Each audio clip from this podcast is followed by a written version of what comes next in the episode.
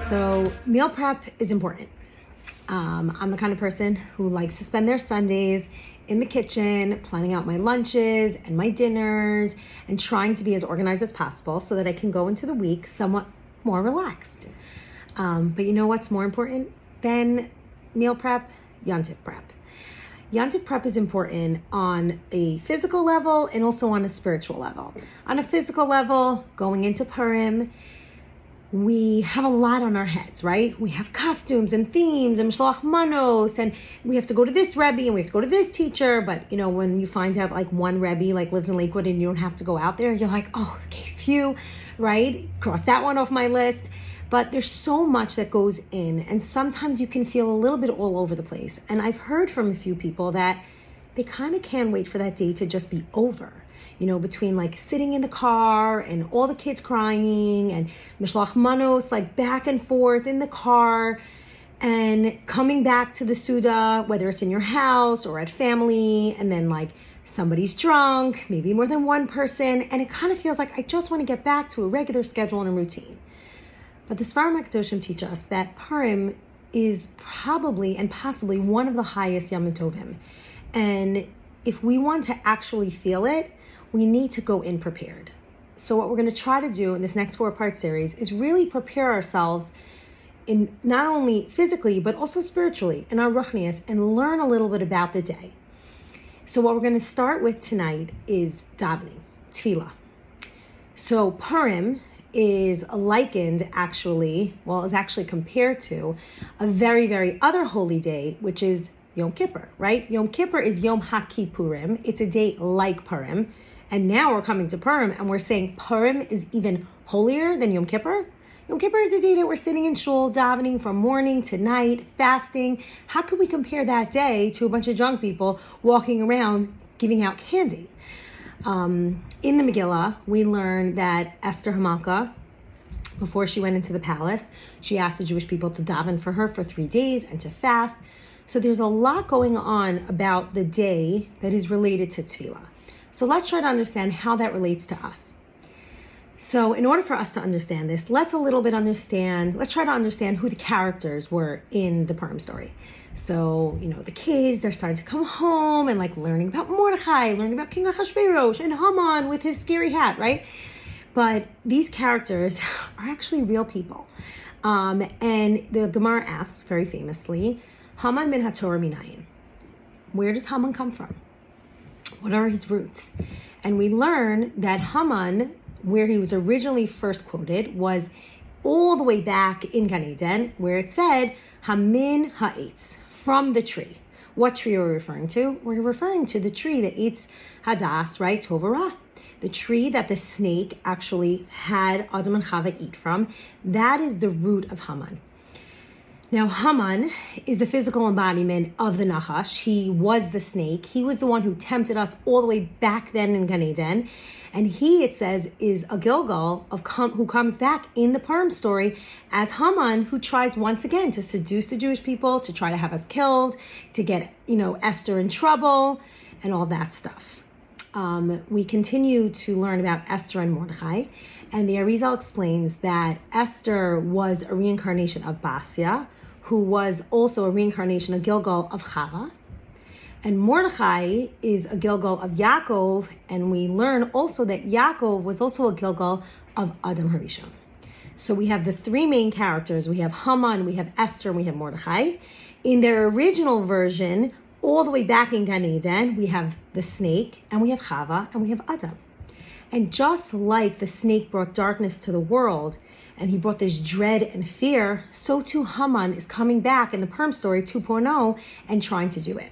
So here comes Mordechai and Esther trying to fix the mistake. Now, how did they fix it? And what did they do? So let's try to understand what the original sin was. We think the original sin was they ate from a tree, they ate an apple, and then they brought death to this world. But the Zohar explains, and actually we learned this out through the Leshem, that the original sin was that the mistake that Adam made was that when he chose to eat from the tree. Now, it was not an apple.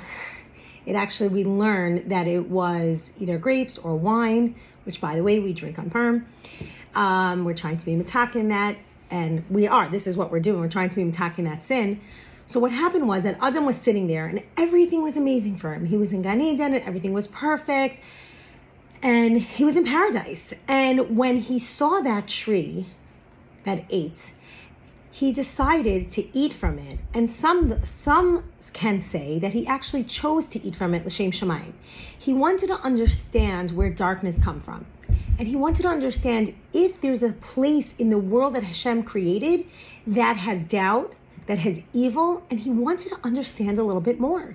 He was sitting in paradise. Everything there was perfect. Everything was going well. Trees were growing. He was able to eat from it. He didn't have to work hard. He didn't have to work from the sweat of his brow. Chava didn't have to have pain in childbirth. But he wanted to understand that other side of it. And he chose to eat from the tree. And the mistake was that he did it, and Hashem did not command him to do it. There were others in history where Hashem commanded them to do it. Hashem told Avraham, Lech Lecha, go from your place, go from your birthplace, and go to the land I'm going to show you. Hashem sent Yosef down to Mitzrayim on purpose. Hashem had sent those people into darkness so that they can dig up and do the work and create something good out of it. But he did not ask Adam to do it. So the mistake was that when Adam went down that deep, dark hole, even though he was trying to do good and he was trying to find Hashem in evil and in bad, he ended up making this mistake. And because of that mistake, we all now are born into a world of darkness. Now, it's a little scary because if Adam wasn't able to correct himself and fix himself, how are we supposed to be able to do this? So what we're going to do is turn to Rabbi Nachman and understand a little bit about what he talks about is the power and the tool that we are going to use, that Mashiach is going to use to combat the Yetzer Hara. And that is Tefillah. Rabbi Nachman explains that when a person davens, who's the kind of person that davens? A person who is struggling, who doubts, who's missing something, who's in a moment of pain. A person who has everything going for them, a person who is confident, a person who is like, I got this, everything is going well, everything is amazing, is not a person who's going to cry out and seek Hashem. Rabbi Nachman explains that the root of the davening is the emunah pshuta that every single one of us need to work on and build on, and that is what's going to fight the Yetzer Hara and ultimately bring Mashiach. The davening of a person who's lacking, who's missing, who's confused, is a person who can really be a mover and a shaker. As opposed to, we think that if we want to get out of Galus, we need to know everything, right? If I know what to do, X, Y, and Z in this situation, then I'm going to be able to bring Mashiach, right? As long as I'm not in a place of doubt, as long as I'm not concerned about anything, everything's going to be well, that's how I'm going to bring Mashiach. Rabbi Nachman says no. Rabbi Nachman says that you need to work on, as a Jew, your emunah pshuta. You need to work on believing and trusting Hashem even when you don't see it and even when you don't understand it. And that's where true tefillah comes in. That's when it's able to do something incredible. Sometimes you don't even need to see Hashem. You just need to sense Him. Like you need to smell Him. Ibn Yisachar says that the sense of smell actually is very much connected to the story of Purim. Another name for Esther is Hadassah, right? The root of Hadassah is Hadassim. The besamim that we smell has a beautiful fragrance. Mordechai, his name is a combination of murderer, which is one of the spices and the incenses used in the Torahs. And the only sense that was not affected all the way back in Gan Eden was the sense of smell. They touched the tree, they tasted the tree, the Nachash pushed her into the tree, right? They saw the tree, it was good in their eyes, right? They wanted to eat it. The only sense that was not affected was smell. So here come the three characters that were there in all the way back in Gan Eden, right? And we now have them coming to attack a nation that's Amalek. The gematria of Amalek is Safek, right? They are at the root. Amalek is our arch enemy. We'll discuss this in another class and understand a little bit about who Amalek was. But right now, what we're focusing on is the davening. When you recognize that it's okay, I don't need to know everything. I believe in Hashem. I trust in Hashem. I could just sense Him, right? The sense of smell, you don't need to be right near me. You can be in another room. You could be outside my house and you could smell the challah that's cooking, right? You don't have to be right there, but I can smell Hashem. I can feel it. I can smell it. That's when we recognize that Hashem is close by and we're connected to Him through our Emunah Pshuta. On Purim, what do? We drink. We drink until the point of Ad Lo Yada, until we don't even know anymore. You think that the answer to Galus is eating from the tree. The Eitz HaDas Tov Hara, right? I need to eat from the tree in order to have Das, to understand the ways of Hashem. I'm going to understand everything and then I'm going to bring the ultimate Gula. And Hashem says, no, Ad Lo Yada. You don't need to know. You just need to be able to believe in me, have that emunah, like Rabbi Nachman explains, and then you'll be good. I'm going to end with a little story, which is a mashal from the Baal Shem Tov, where he had told all this king, had told all this kingdom that he has a special treasure that's hidden somewhere within his palace, and anybody who's able to get through all the obstacles and get to that treasure house is able to have the treasure, and that is something that you could live off for the rest of your life, and your children and your grandchildren can all live off of that. And the whole kingdom heard about this, and they were so excited. They were like, let's go. They all started lining up, and of course, the big strong men, they come first, and the warriors, and the noblemen, and they're all like, oh, we got this. We've been, we know how to get through all the obstacles, and they all start lining up.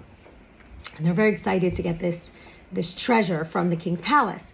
And the first guy goes up, and he's this big, strong guy, and he's like, oh, don't worry, guys. He's like, sorry, you don't even need to wait. You could all go home because, like, that treasure is mine. And he starts to make his way, and as he's getting along the way, all of a sudden there's this, he starts walking towards the palace, and there's this huge river, and he starts walking through it, and he's like, oh, it's okay, I can swim, I got this, and he starts swimming, and all of a sudden a sea creature comes, pulls him under the ground, and that's it, he's gone. So the next guy gets up and he's like, okay, he's like, I got this. This guy drowned, so I'm going to build a bridge. Okay, so he starts and he takes some wood and he starts building a moat and he climbs over and he turns around at all the crowd and they're all cheering and he's like, I got this. And as he gets to the other side of the river, all of a sudden he starts to walk through a forest and these wild beasts and animals come jumping down from the trees and they attack him, rip him to shreds, he's gone. Now the third guy comes and he's like, okay, I'm going to use this guy's bridge. He climbs over the bridge and he comes out with swords and everything to protect himself from the animals. And he gets through all the animals. And as he gets to the end of the forest and he's so proud of himself that he's made it this far, all of a sudden there's this crazy obstacle of like vultures that come down and start ripping him apart and attack him. And as each person comes and goes, they each get hit by another obstacle. And they're all so frustrated because here's the king who made this big announcement and said, everybody's welcome to come to my house, to my treasure house, to get this treasure. And they're all one by one failing until this old Yid comes and he starts to make his way. And everybody in the town is just laughing at him. They're like, how's he going to make this through? This doesn't make sense. So he starts to make his way and he gets to the bridge. And as right in the entrance of the bridge, he closes his eyes and he says, the king, who, by the way, whenever we mention a king in the story, is always a reference to the king of all kings.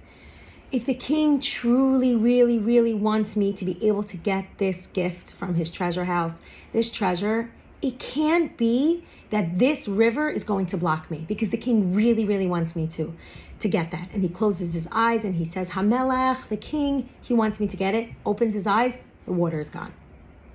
It's just a hologram. And then he gets to the forest and all of a sudden he hears all the wild beasts and animals ready to come and rip him to shreds.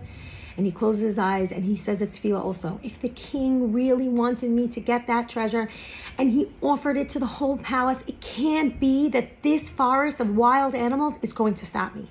And as he got to each obstacle, until he made his way to the king's palace, at every single obstacle, he began it with a prayer, with a tefillah to Hamelach, to the king. And he says, I know the king really wants me to have this. So it can't be that this is going to block me. And he made his way to the treasure house. And he had that treasure for all of his lifetime.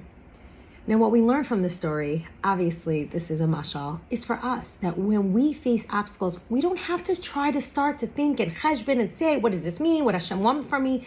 We have to really, really believe in Hashem that whatever Hashem put in front of us, that's there, custom made, whatever it is, difficulty or good thing or bad thing, whatever it is there for me.